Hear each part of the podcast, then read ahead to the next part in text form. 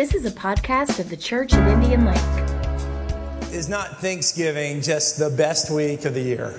I mean, how many agree this is going to be one of the best weeks of the year? Yeah, I love it. I love Thanksgiving.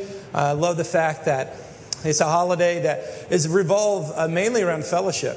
Uh, there's not a whole lot of pressure about gifts. Now, it's easy for me to say that because I'm not in the kitchen like some of some of you are. Uh, so there's no pressure on me. I guess if you're putting on a big meal, that could have some pressure. But I'm looking forward to this week. And part of our Thanksgiving tradition took place yesterday when we gave out 120 Thanksgiving meals at the Goodwill parking lot in Hendersonville, and it was it was a blessing. Thank you, Lord. Let's thank the Lord for that opportunity.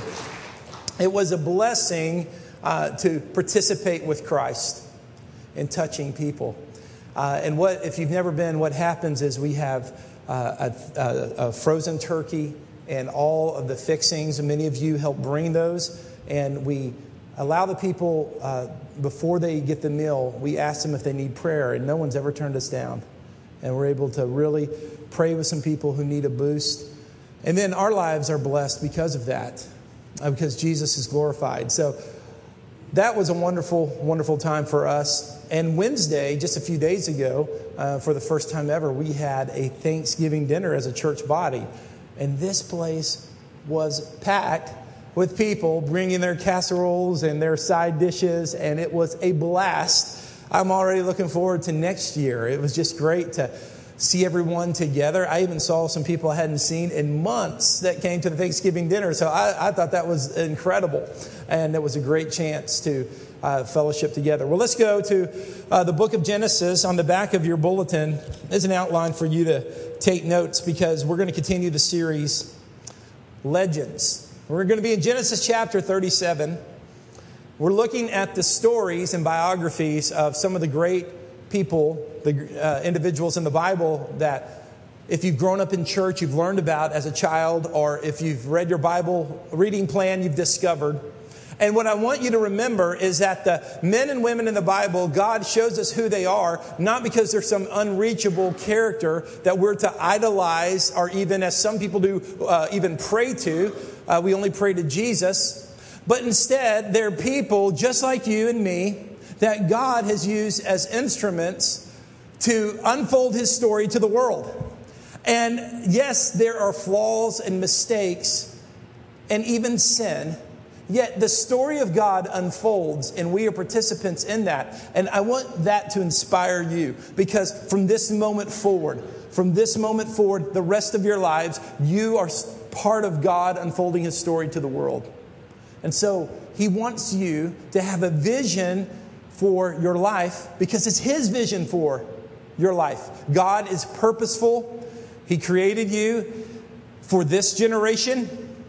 He birthed you at this time. God cares about the location that you're at right now. He's determined the places and times for you to live because He wants to redeem the world. He wants the story of redemption to spread throughout the world. And you and I participate in that. And Joseph did. And that's why we're going to talk about Joseph today. Now, I love teaching on Joseph because the story of Joseph teaches itself. It really is uh, one of uh, literature's great stories. The story of someone coming and overcoming adversity as God prepares them for an unlikely, uh, unlikely outcome. Now, to understand the part of the story we're going to discuss today, I, I want to remind you of the outcome. Some of you may have heard this as a child. Some of you may be familiar with this because of your Bible reading. But the end of the story is this the end of the story is Joseph is promoted uh, to second in charge, just under Pharaoh, of all of Egypt. And because of his leadership, he saved not only Egypt, but his home country. And God took him further than he ever could have imagined and caused him basically to rule the world. That's the end of the story.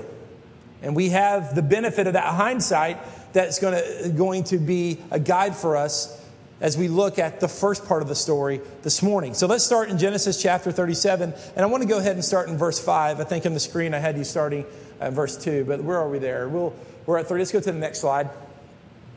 Right there in the middle of the screen, you'll say, Joseph had a dream. I want this to be the basis of what we talk about. Joseph had a dream. And we're going to talk about dreams a little bit today because when I think about Joseph, I think about dreams. And dreams are an important part of who we are. Joseph had a dream, and when he told it to his brothers, they hated him all the more. So they already had a baseline of hate, but when he shared the dream, they hated him even more. Six, he said to them, Listen to this dream I had. We were binding sheaves of grain out in the field when suddenly my sheaf rose and stood upright, while your sheaves gathered around mine and bowed down to it. Now, that, that's an awesome dream if you're the one sheaf. I mean, I like that dream.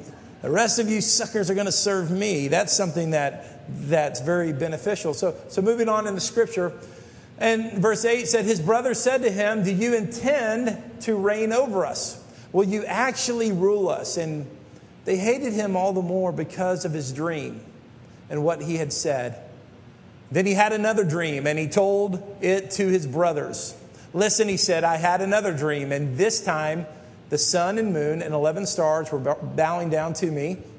And when he told his father, as well as the brothers, his father rebuked him and said, What is this dream you had? Will your mother and I and your brothers actually come and bow down to the ground before you? And his brothers were jealous of him, but his father kept the matter in mind. So, dreams, dreams really uh, messed up relationships here. And dreams are something that are, are an important part of all of our lives, but dreams mature. We start off with a dream, and uh, those dreams are really out of our imagination. I, I, remember the first Olympics I remember watching was the 1984 Olympics that happened in Los Angeles, and the 1980 Olympics um, were boycotted uh, by America, and then I, I would have no recollection before that. So it was 1984 Olympics, happened in Los Angeles. I remember Edwin Moses would run the hurdles with speed and ease. He would just go over every hurdle.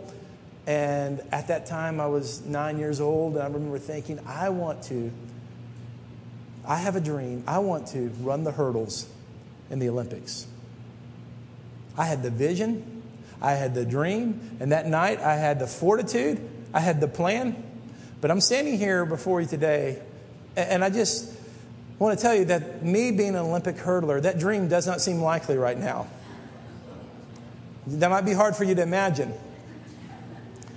But now at age 36, for me to go and, and to be an Olympic hurdler, it just is not going to happen. And that's one of the things about dreams that I think disappoint us sometimes is because we've had so many different dreams and dreams die. And the way I like to say them is better than dreams die. I think dreams mature. And we use our imagination early on in life. And as time goes on, uh, a series of disappointments cause us to encounter reality. But the question is this the question is this Is there ever a time we should stop dreaming? And I would suggest to you this morning is no. There's never a time we should stop dreaming because when we dream, we begin to imagine a future that's better than what we have right now. So what that means is this is that our dreams change. I mean, as life goes on, dreams change. Our dreams mature. And dreams, they, they are, are clearly defined. Even sometimes as we recognize our limits, we realize that, okay, my dreams, th- this is the scope, these are the boundaries. But we should never stop dreaming. And now we use the term imagination as a helpful term for you and I to grasp, but it's really not a great biblical term for us as spirit led people. Because as people who belong to God, our lives are not our own, right? We talk about that when we take up the offering. Our money's not our own. Our possessions are not our own. Our family's not our own. Nothing is our own, it's God's. So, for, so therefore, our dreams are not our own either. So there are dreams that move beyond just the imagination and just beyond the preference. Now, I'm talking about today, when I'm talking about Joseph, dreams that God places in your heart. Dreams that come from the throne of God. Dreams that God has put in your heart. And He has said, This is what God has planned for you. Now, this morning, this story is here to encourage you. It's here to encourage you that God's dreams for your life is He's still advancing. He still wants them to come to pass. Here's the first thing I want you to write down His dream despite the doubters. Because you read the story, you read the narrative. Joseph was immature with his dream. He didn't really show tact. Uh, he didn't use wisdom when he shared his dream. And all of those things are, are part of being an adolescent or a young adult. But he shared his dream. And the principle you can understand here is that whenever you begin to share your dream or God's dream for your life, people are going to start doubting it. We mistakenly think that everybody's going to get on board. We mistakenly think that everybody is going to agree with us. And you know, I've observed this that when, when children dream, it's okay uh, to encourage them. Like, you know, if you spend time with children, you say, What do you want to be when you grow up? And, and they'll share, I want to be a sports figure or I want to be a police officer or whatever it is. And you're like, Yeah, buddy, go for it. That's great. Dream on. But somewhere in your uh, late teens or early 20s or getting their 30s or as you're an adult, when you begin to share your dream with people, people are going to start doubting it. Why? Because if your dream comes true, that's less glory for them. If you become successful, that makes them feel a little less successful. Now, you know, whenever you begin to advance and you begin to accomplish whatever field, I want you to apply this to your life, wherever you are, whatever field God has called you to do. And you begin to get a vision for your life and you begin to get a vision for your job, or you get a vision for your house, or whatever it is. And when other people discover that, they're not always going to like that. Because what happens is your success brings out something within someone else that makes them think, you know, I'm not as successful as I wish I, I could have been. And that's really our sinful nature. Our sinful nature that makes us jealous, our sinful nature that's filled with pride, hopefully through Jesus. The fruits of the Holy Spirit will overcome that. But there are some people who have stopped your dream because they've doubted you. And maybe they've been key people in your life, key people in your life that you've shared a dream with, and they've said, no, that's, that's just, that's not for you. They didn't do it out of love. Because sometimes leaders do help us define things, but they did it because they didn't see what God sees in you. Others who who may have had the ability to promote you, but they not recognize your abilities or they've doubted that. I've had many times in my life where I've shared something close to my heart, something I feel like God's put in my heart, and, and there's been a just an attitude of criticism or attitude of doubt. And right there, that's when God's dream can stop in your life. That's where God's dream can stop in your life. And right away in this story, Joseph who didn't have the wisdom to hold this in his heart, shared this with his brothers, and what did the scripture say? They hated him even more. We don't know this for a fact, but probably Joseph went to get more encouragement. He probably wanted to get encouragement for his brothers, but he shared the dream, and they hated him more than they hated him before. So God's here to remind you this morning that just because everybody doesn't believe in your dream doesn't mean God doubts your dream. Just because key people in your life doubt what's going on, and key people in your life maybe even may start resenting you for your advancement, God doesn't resent that. God wants to show you through Joseph today that despite, your, despite other people's doubts, keep dreaming. Here's the second thing I want you to write down dream despite the detours. Dream despite the detours. And the older you get, the more detours in life that you realize.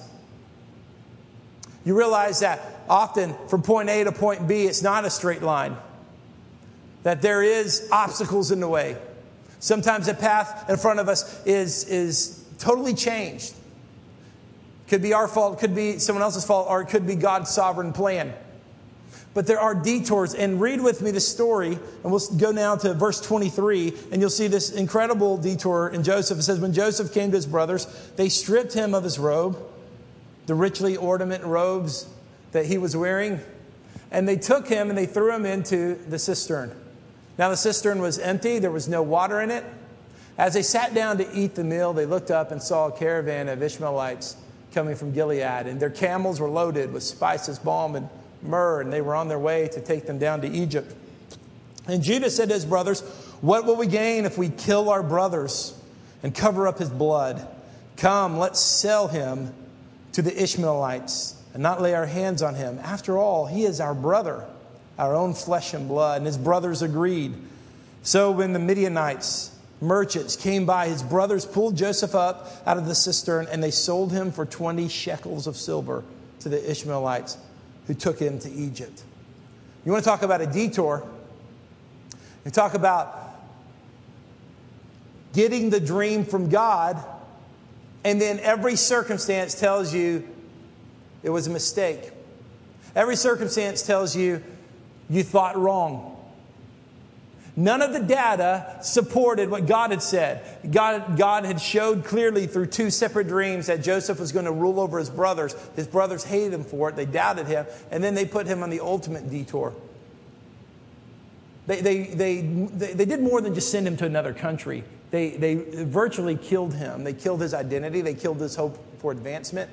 Uh, when they sold him into slavery, you could even, you could even say it was, it was worth, worse than death in that context. Because he was going to be in servitude the rest of his life. A person with no rights, a person with no, no hopes. Uh, he, he, was going to live a, a very menial life, a, a, a horrible existence. And that was an ultimate detour. And you can imagine what Joseph must have felt like as he traveled from Canaan to Egypt, as, as he was put in, in, in Potiphar's house as a servant. And we'll read a little more about that in, momentarily. As he ultimately was imprisoned. How many, how many just undescribable nights, just a normal night, a normal day, could Joseph have questioned God? Yet he held on to his dream. Reminds me of a scripture in James chapter 5.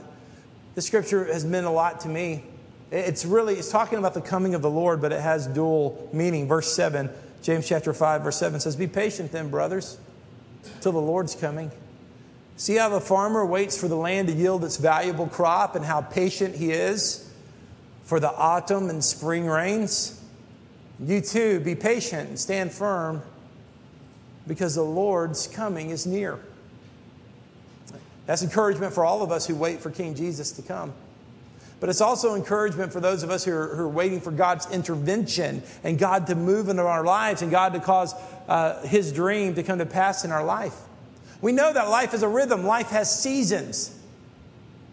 And farmers who really most, most of the world up until contemporary time has been a farmer, they've really have to trust God because there's only so much they can do. They, they, can, they can plant and they can prepare the soil, but ultimately they're waiting on a sovereign God to send the rain and send the right amount of sunlight.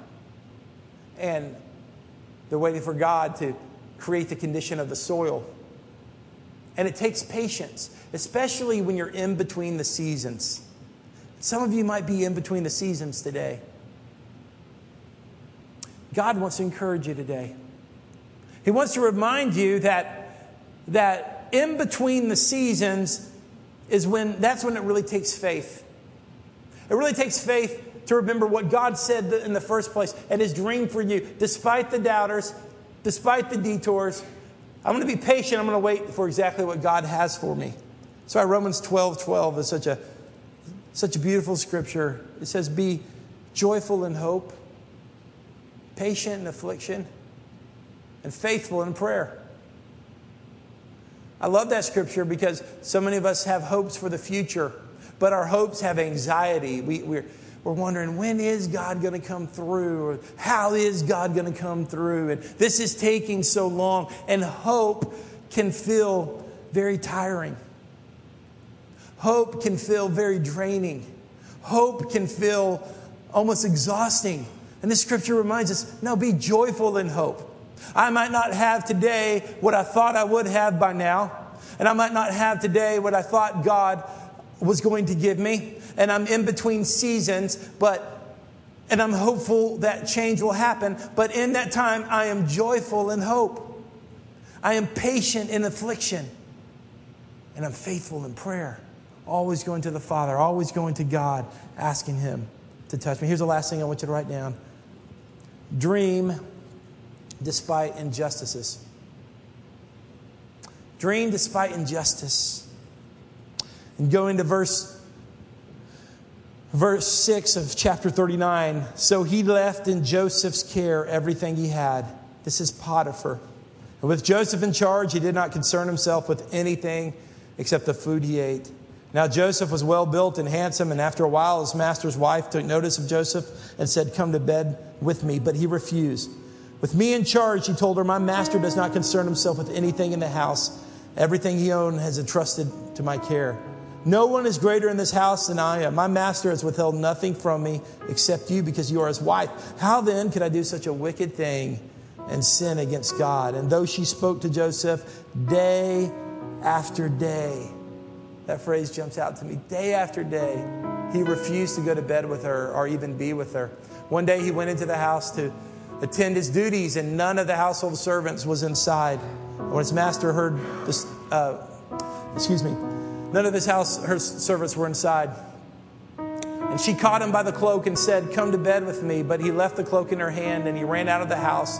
And when she saw that he left his cloak in her hand, he ran out of the house and she called her household servants. Look, she said to them, this Hebrew's been brought to us to make sport of us. He came in here to sleep with me, but I screamed. And when he heard me scream for help, he left his cloak beside me and ran out of the house. She kept his cloak beside her until his master came home, and then she took him, she told him this story. Now, this is the part of injustice that I want you to see. That Hebrew slave you brought us came to me to make sport of me. But as soon as I screamed for help, he left his cloak beside me and I ran out of the house. When his master heard the story to his wife, he told him, saying, This is how you slave treated me.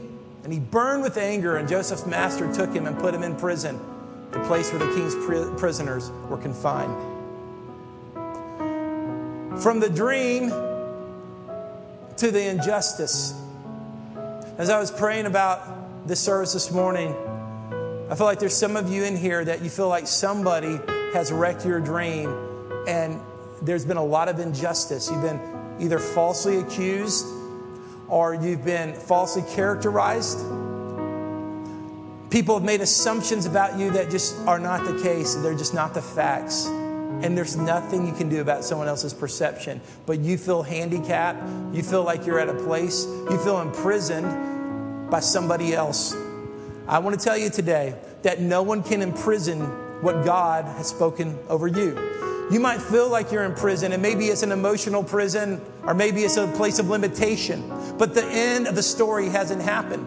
In the darkest point, in the darkest moment, we think the story is over. We think the story is at the end, but we don't know that we're right in the middle of what God's doing.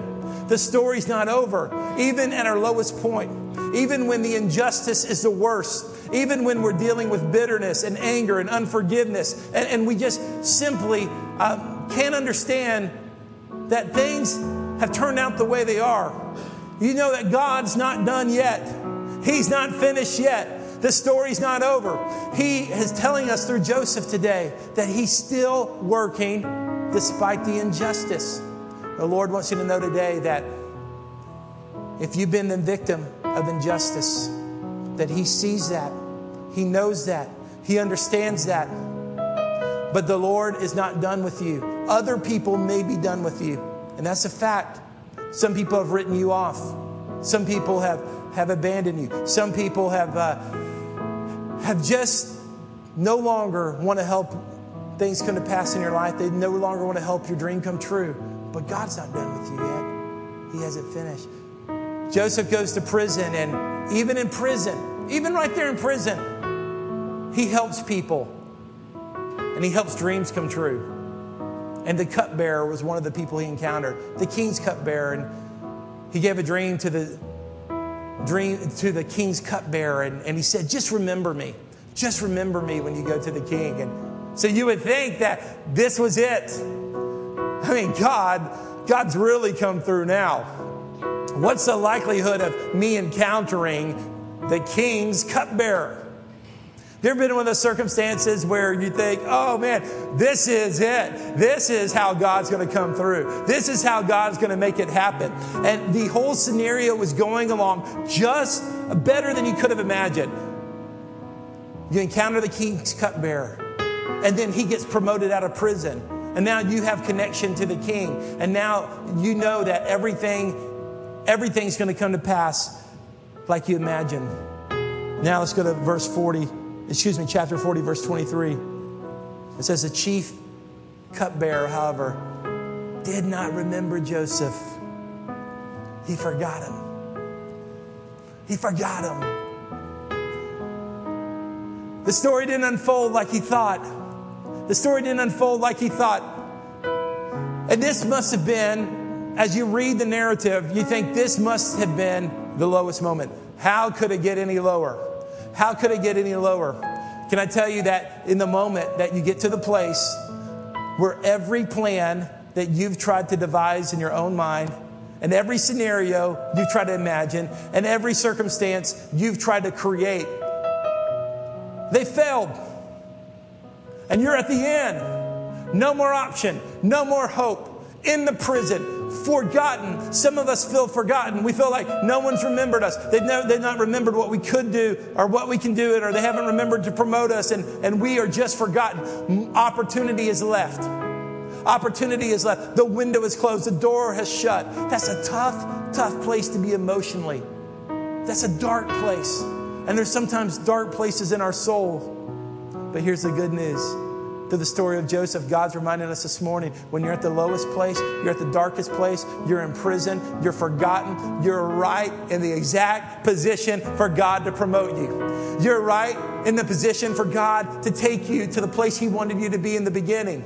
He has not forgotten you. He has not abandoned you. Our God is mighty. Our God is powerful. And our God can do in one day what you can't do in a lifetime. Our God doesn't forget His promise. Our God does not turn back on His word. Our God knows the plans He has for us. And He knew when Joseph was just an immature teenager, He knew that the plan was just as real then as it was when he was in the pit and being sold into slavery. And it was just as real when he was in Potiphar's house. And it was just as real when he was in the detours. And it was just as real when he was in the injustice. And it was just as real when he was in the prison. And it was just as real as when he was forgotten because our God does not change. Even though the circumstances are dark and the circumstances are hard and the hope seems gone. With Jesus, the hope is never gone because he has a plan and it's God's dream. You see, we started out talking about our dreams and we try to imagine things. But you know, our imagination is limited and our imagination uh, uh, will disappoint us. But God's dream will come to pass and he will promote us. And we know the end of the story. Joseph was positioned divinely to save his family, to save his country, and to save the world. That's our God. Come let's pray about this. Let's stand together. We thank you, Lord, the giver of dreams. The Lord is the giver of dreams. The Lord is a giver of dreams. We thank you, Lord. Lord, you're the restorer of dreams, Lord. The Lord, the Lord wants to remind us this morning, He doesn't just give dreams, He sustains dreams. Now, He's telling you this right now. Listen, God's not the type of person who gives you a dream and then just says, hope it works out. God didn't give you a dream and, and says, uh, I hope that one dream's enough to sustain you through adversity. Good luck. That's not our God. Our God is a giver of dreams, but He's a sustainer of dreams, and He nurtures them, and He breathes life into them, and He gives hope when there's not hope. And He, you know, He, he sends the wind of His Spirit on the embers of our dreams and a new flame comes and we thank you for that lord. So we thank you lord. Begin to stir things god.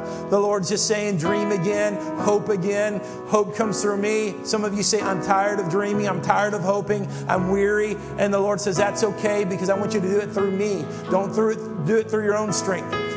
Don't through do it through your own limitations don't dream through your own imagination. There's something from God. It's birthed deep down. It's deep and from the Lord. The Lord has implanted it. The Lord has birthed it. The Lord has started it. The Lord is the one that's watching over it. The Lord is watching over your dreams. He is watching over the dreams because He wants to accomplish His will. And you begin to say, well, that feels selfish and that feels self centered. Can I tell you that your dream's not about you anyway?